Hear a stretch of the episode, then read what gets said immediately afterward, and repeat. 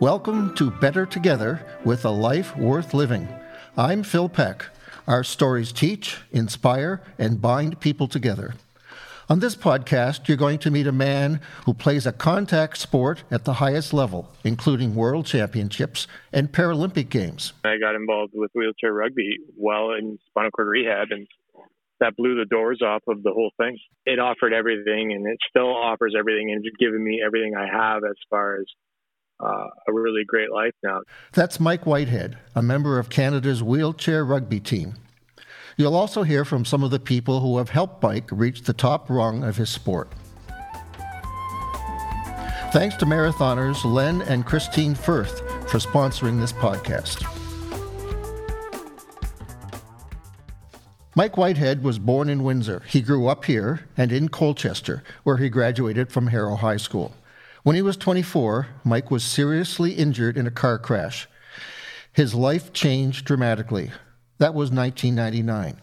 Now, Mike travels the world playing wheelchair rugby and teaching others how to play. Mike is now joining us from his home in Hollis, New Hampshire. Welcome, Mike. Thank you very much for having me. This is exciting. Good. Mike, can we start just a few months before your car crash? What kind of work were you doing, and what were your pastimes during that time? Oh, I just had gotten my uh, skates ready for senior league hockey, so I was pumped about that. It was a, a fall, nineteen ninety-nine, and uh, I was playing some recreational basketball, um, enjoyed the golf. And I was working, uh, apprenticing as a, an electrician. So life was rolling along. Sounds like you were a pretty busy guy. But then Trying you had, to be, yeah. Yeah, but then you had the uh, car crash. What happened over the next few weeks? Yeah, so November uh, twenty-fifth, nineteen ninety-nine, crashed my, my little Mustang, rolled it on the roof, broke my neck. And uh, the, the following four weeks was intensive care with... Um, some pretty scary moments for the family and for myself, but I uh, got some great medical care at Hotel Dieu Hospital in Windsor there, and, and they pulled me through. So what kind of things do you think about while you're laying in the hospital bed with a broken neck? You know, it's a catastrophic injury, so, you know, I just remember being shattered. I didn't want to be paralyzed. Uh, I didn't plan on being paralyzed at twenty-four. I didn't know anyone. Uh, I, I was really, really scared, and, uh, you know, I couldn't feel my body. My hands weren't working. So it was a really scary moment, but um, my family really helped me through, tell me it was going to be okay, and then I met some other people that were uh, paralyzed, and they, they told me it was going to be okay, and I could see that it was going to be okay. And how did your parents, your family help you? You know, just taking my uh, negative attitude and my tears and and listening to me vent about not wanting to be paralyzed. Uh, at the time, you know, I remember my mom taking a picture of me, and I was just, there's a picture of me in the hospital, like, just so angry, like, why are you taking a picture of me?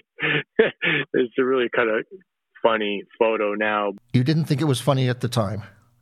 Oh, I had quite the frown. I can imagine.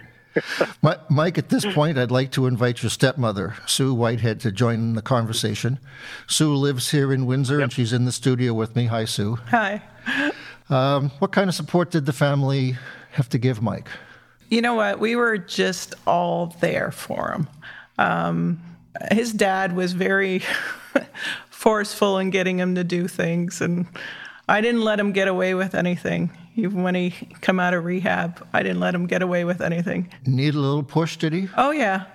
He liked to play that he was worse than he was, I guess. But he was worse. Like, I mean, it was bad. But he would get out of his chair and sit in the on the couch, and then he would ask his stepsisters to go get him a sandwich. And I'd tell him, no, get in your chair and do it yourself. You can do it. So, and this was one of the things that I think we all pushed him, his mom, his dad, myself. We wouldn't let him get down, like we wouldn't let him stop. So lots of hospital visits? A lot of hospital visits, more for his mom and his dad, because I, I was working and I had the girls at home. And do you notice a change in Mike from the time before his accident and after? Oh, very much so. Just his, his whole outlook in life, um, it changed.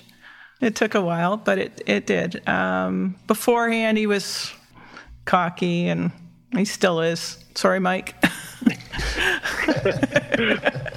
um, but uh, you know what? He's just a better person. Like, his whole outlook is more positive now than I've ever seen him. Oh, good.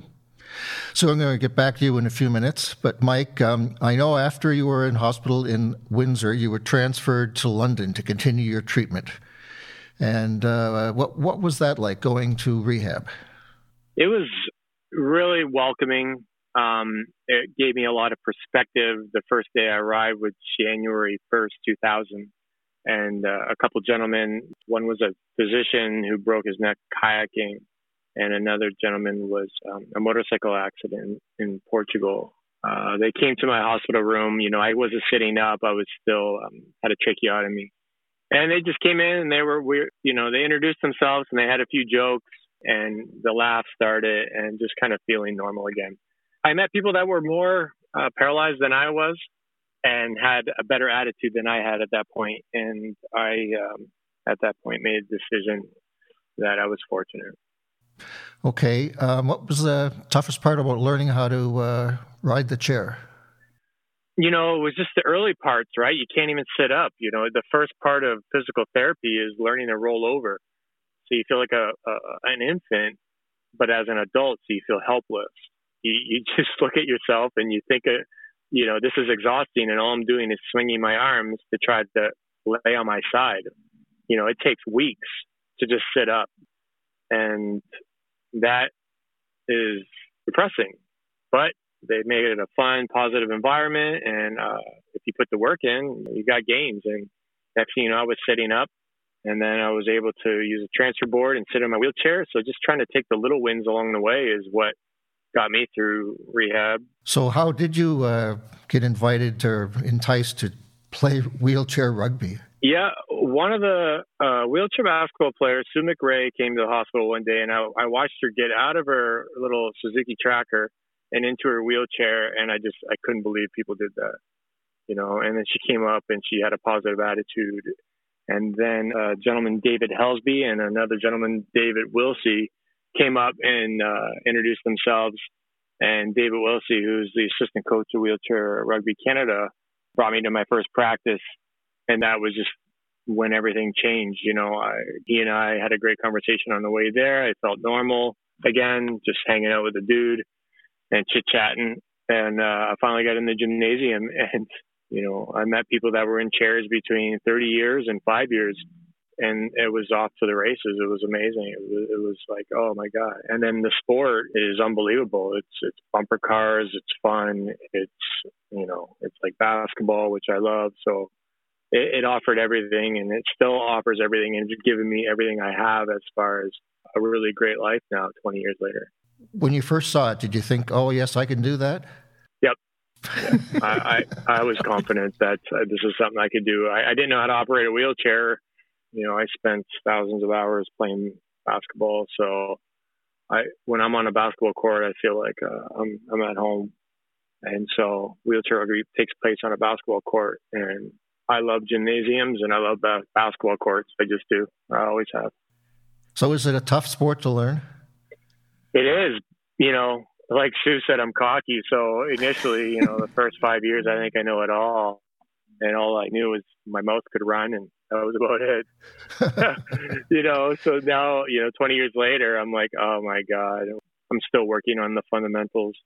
I'm still learning strategy. Um, I was in the gym yesterday morning by myself for an hour training and just in heaven, loving it. So the fact that you played basketball before, was that an advantage to you as you're learning to play wheelchair rugby?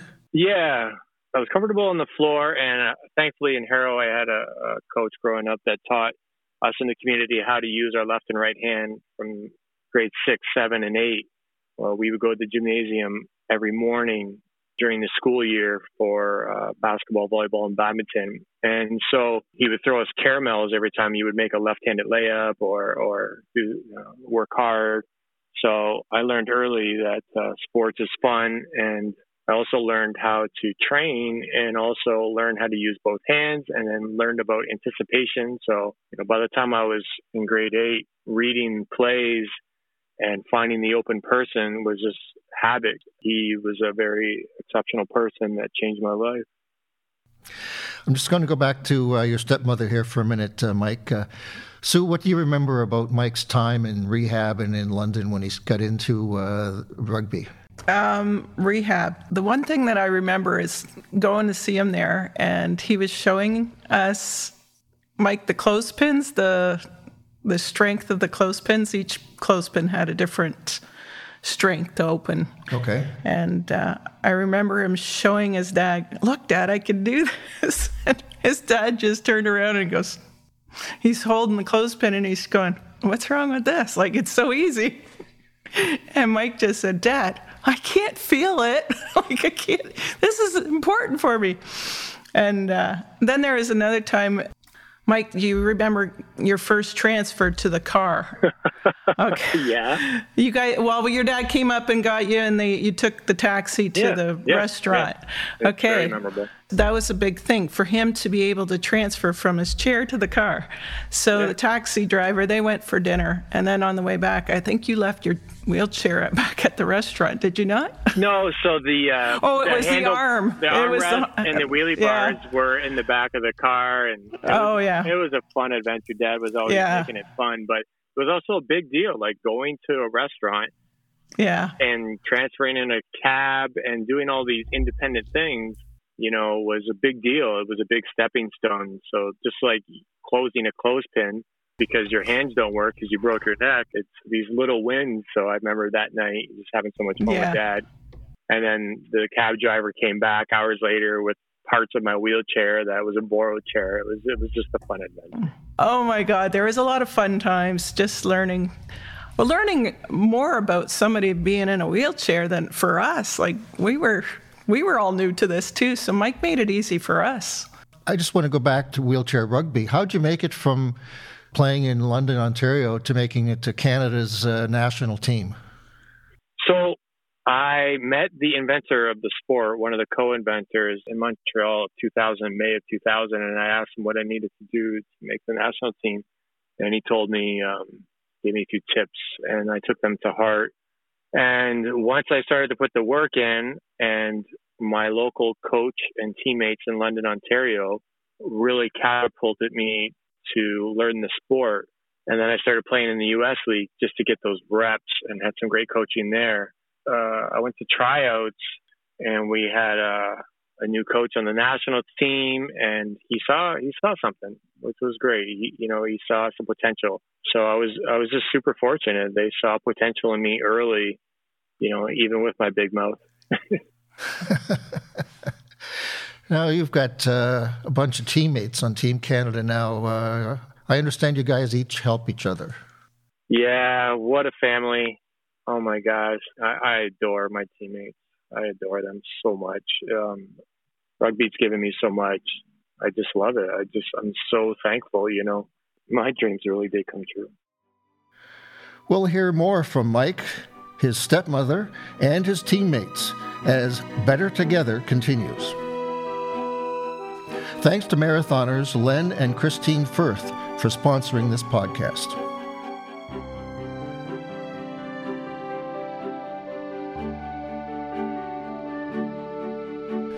Welcome back to Better Together with a Life Worth Living. I'm Phil Peck. In this podcast, we're talking with Mike Whitehead, a member of Canada's Paralympic wheelchair team. When he was twenty-four, Mike was seriously injured in a car crash. I, I was really, really scared, and uh, you know, I couldn't feel my body. My hands weren't working, but um, my family really helped me through. And then I met some other people that were uh, paralyzed, and I could see that it was going to be okay. Now, Mike, are there any players on your team who are particularly uh, helpful to you? You know, our two team captains, they're helpful in so many ways. Um, as a constant reminder to me to um, keep doing the right thing and, and, and giving back to the sport at all levels. Um, I learned that and reminded of that to give back from those guys all the time. Trevor and Pico are wonderful people. No, I've talked to both of them. And uh, they uh, they say that you've helped them a lot as well. What do you say? Uh, well, it's it's nice to hear those things. It really is. Well, in fact, um, we're going to do that right now on this podcast. I've talked to Patrice Dagenais. He's co-captain of Team Canada, and I talked to him from his home near Ottawa. So my first question for you is, uh, when did you first meet Mike Whitehead? So I met, uh, for the first time, Mike Whitehead, I think it was at the Windsor Indoor Classic Games, where uh, they were held, I believe, in March of two thousand six, the first time I met Mike. So it was for a wheelchair rugby uh, competition. And how did you get involved in wheelchair rugby? Well, I got injured uh, working in uh, on a part-time job in construction, Uh, building residential houses, and I fell from the second story right down to the basement. So fell two stories. I landed on my back, and my head hit the, the ground. Ouch. I fractured the sixth vertebrae in my neck, damaged my spinal cord, so became a quadriplegic that day. Uh, so I've been um, paralyzed uh, since uh, that day in June of two thousand three, and a couple of uh, years after Uh, my injury, I discovered the sport of wheelchair rugby uh, through uh, some other uh, quadriplegics in, that lived in uh, close to Ottawa in my area. I started, uh, I would say, uh, in the fall of two thousand five. So what do you like about the sport? Uh, there's a lot of things I like about this sport. Uh, you know, I played hockey growing up. That was my favorite sport. So it reminds me of hockey a little bit, where it's a fast game, it's a full contact game, so it's intense. You can use your chair to hit the other players, and just the fact of being on the team and uh, you know playing a team sport, which is something that I always en- enjoyed doing as a kid. So when I discovered that wheelchair rugby was a Paralympic sport, so I, I you know it wasn't hard for me to, to put the work in to get motivated, and and just help me setting goals, just help me uh, you know get up every morning and uh, you know work hard for what I want to accomplish. Now, being on the team, of course, has other aspects than just being at the top of your sport. Uh, you have a team that's uh, very close, I understand. Yes, we uh, we are very close. Uh, there's a majority of players that have been playing for a long time, so we've known each other for years, and we travel together. So we do what we need to do to support each other. You know, we fight on the court to uh, be able to, to beat those other teams uh, and, uh, you know, savor some some nice uh, victories for our country. It's not just the sport, though, that you guys talk about when you're together.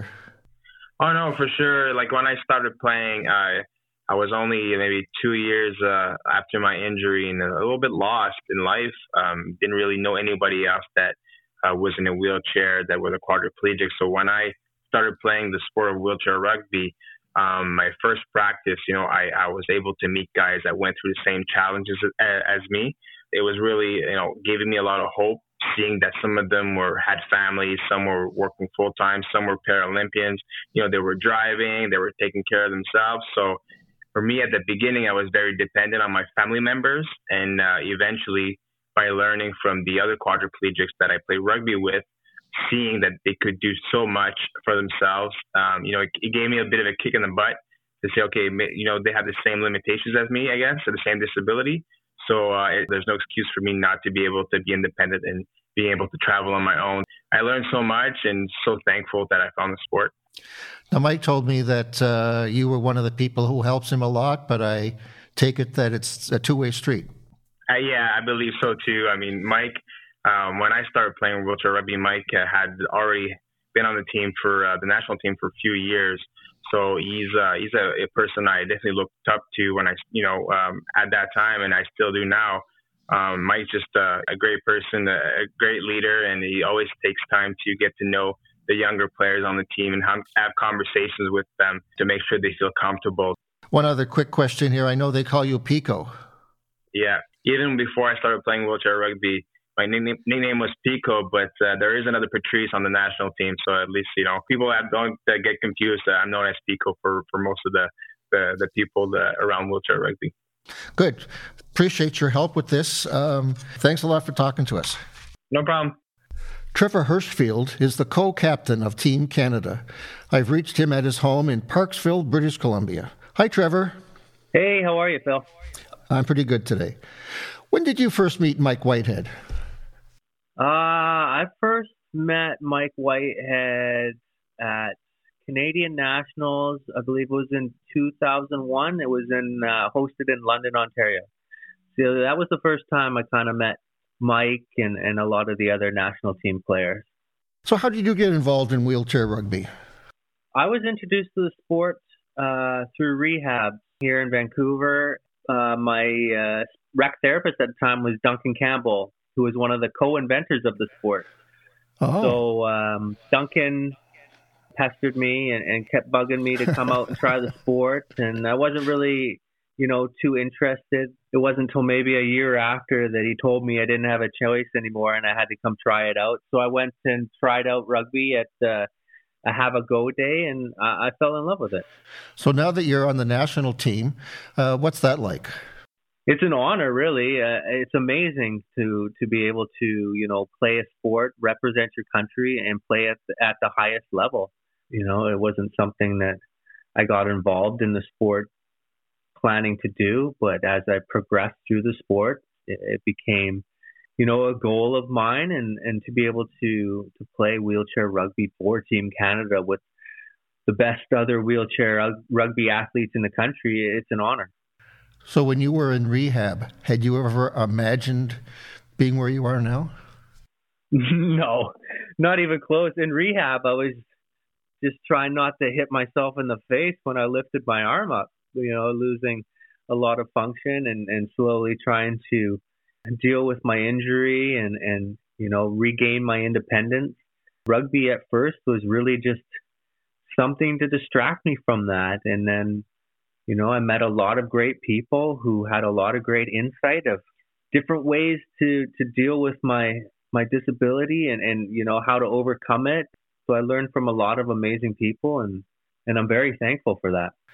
So Mike tells me that he gets a lot of help from other teammates like you. Talk to me about that. Uh, I mean, I think within our team, we're we're very supportive of each other, and we like to think of it as a family. And um, when it comes to things outside the sport, inside the sport, if somebody's looking for support, um, there's always going to be someone there to have your back. You know, a lot of people who have had ups and downs throughout these years, and all of us in general have the ability to, to lean on our teammates for support is, is pretty amazing. So you guys talk about things other than the sport?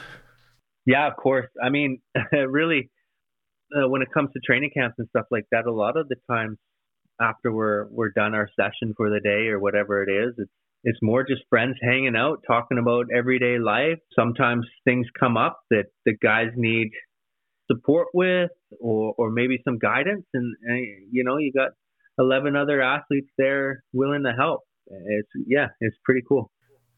And what kind of benefits do you get personally from being on the team and playing the sport?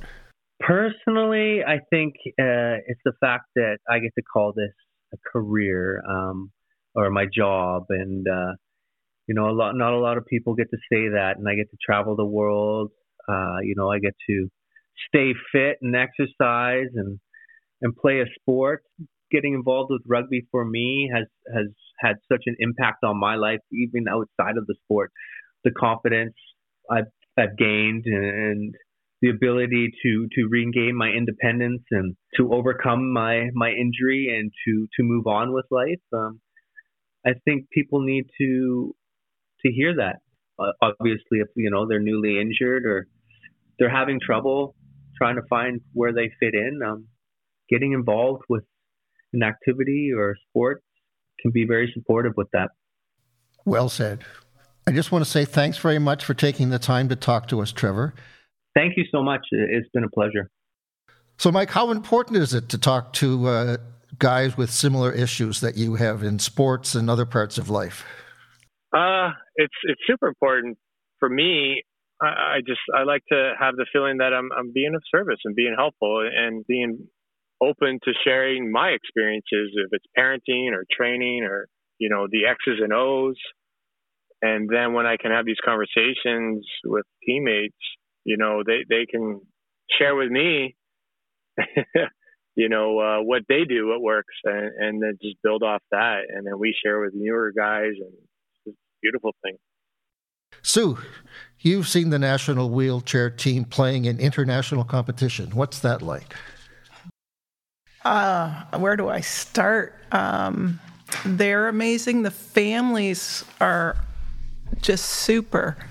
Mike's right. Like, that's his family, and their family is our family. Like, there's something about it. I don't know. I love watching them play. It's a little uh, bumper car-ish, as Mike said. Yes. Uh, when I try to describe wheelchair rugby to somebody that's never heard of it, I say bumper cars and hockey, like just the checking. Like, it's there's a combination of dodgem cars, and it's it's nuts. Yeah. So. And from what you've seen, this has been really good for Mike. Oh, it's been awesome for Mike. He's learned so much from it.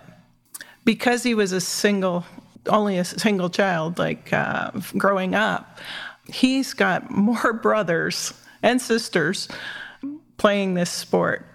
And even parents, actually. He's got more parents than anybody. Yeah, it's it's just, just something special about this sport. And before I let you go, Sue, and finish up with Mike, anything else you want to add?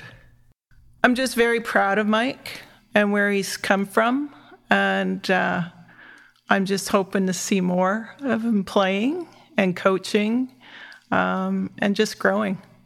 Good, Sue. Thanks very much for joining us today. Thank you very much.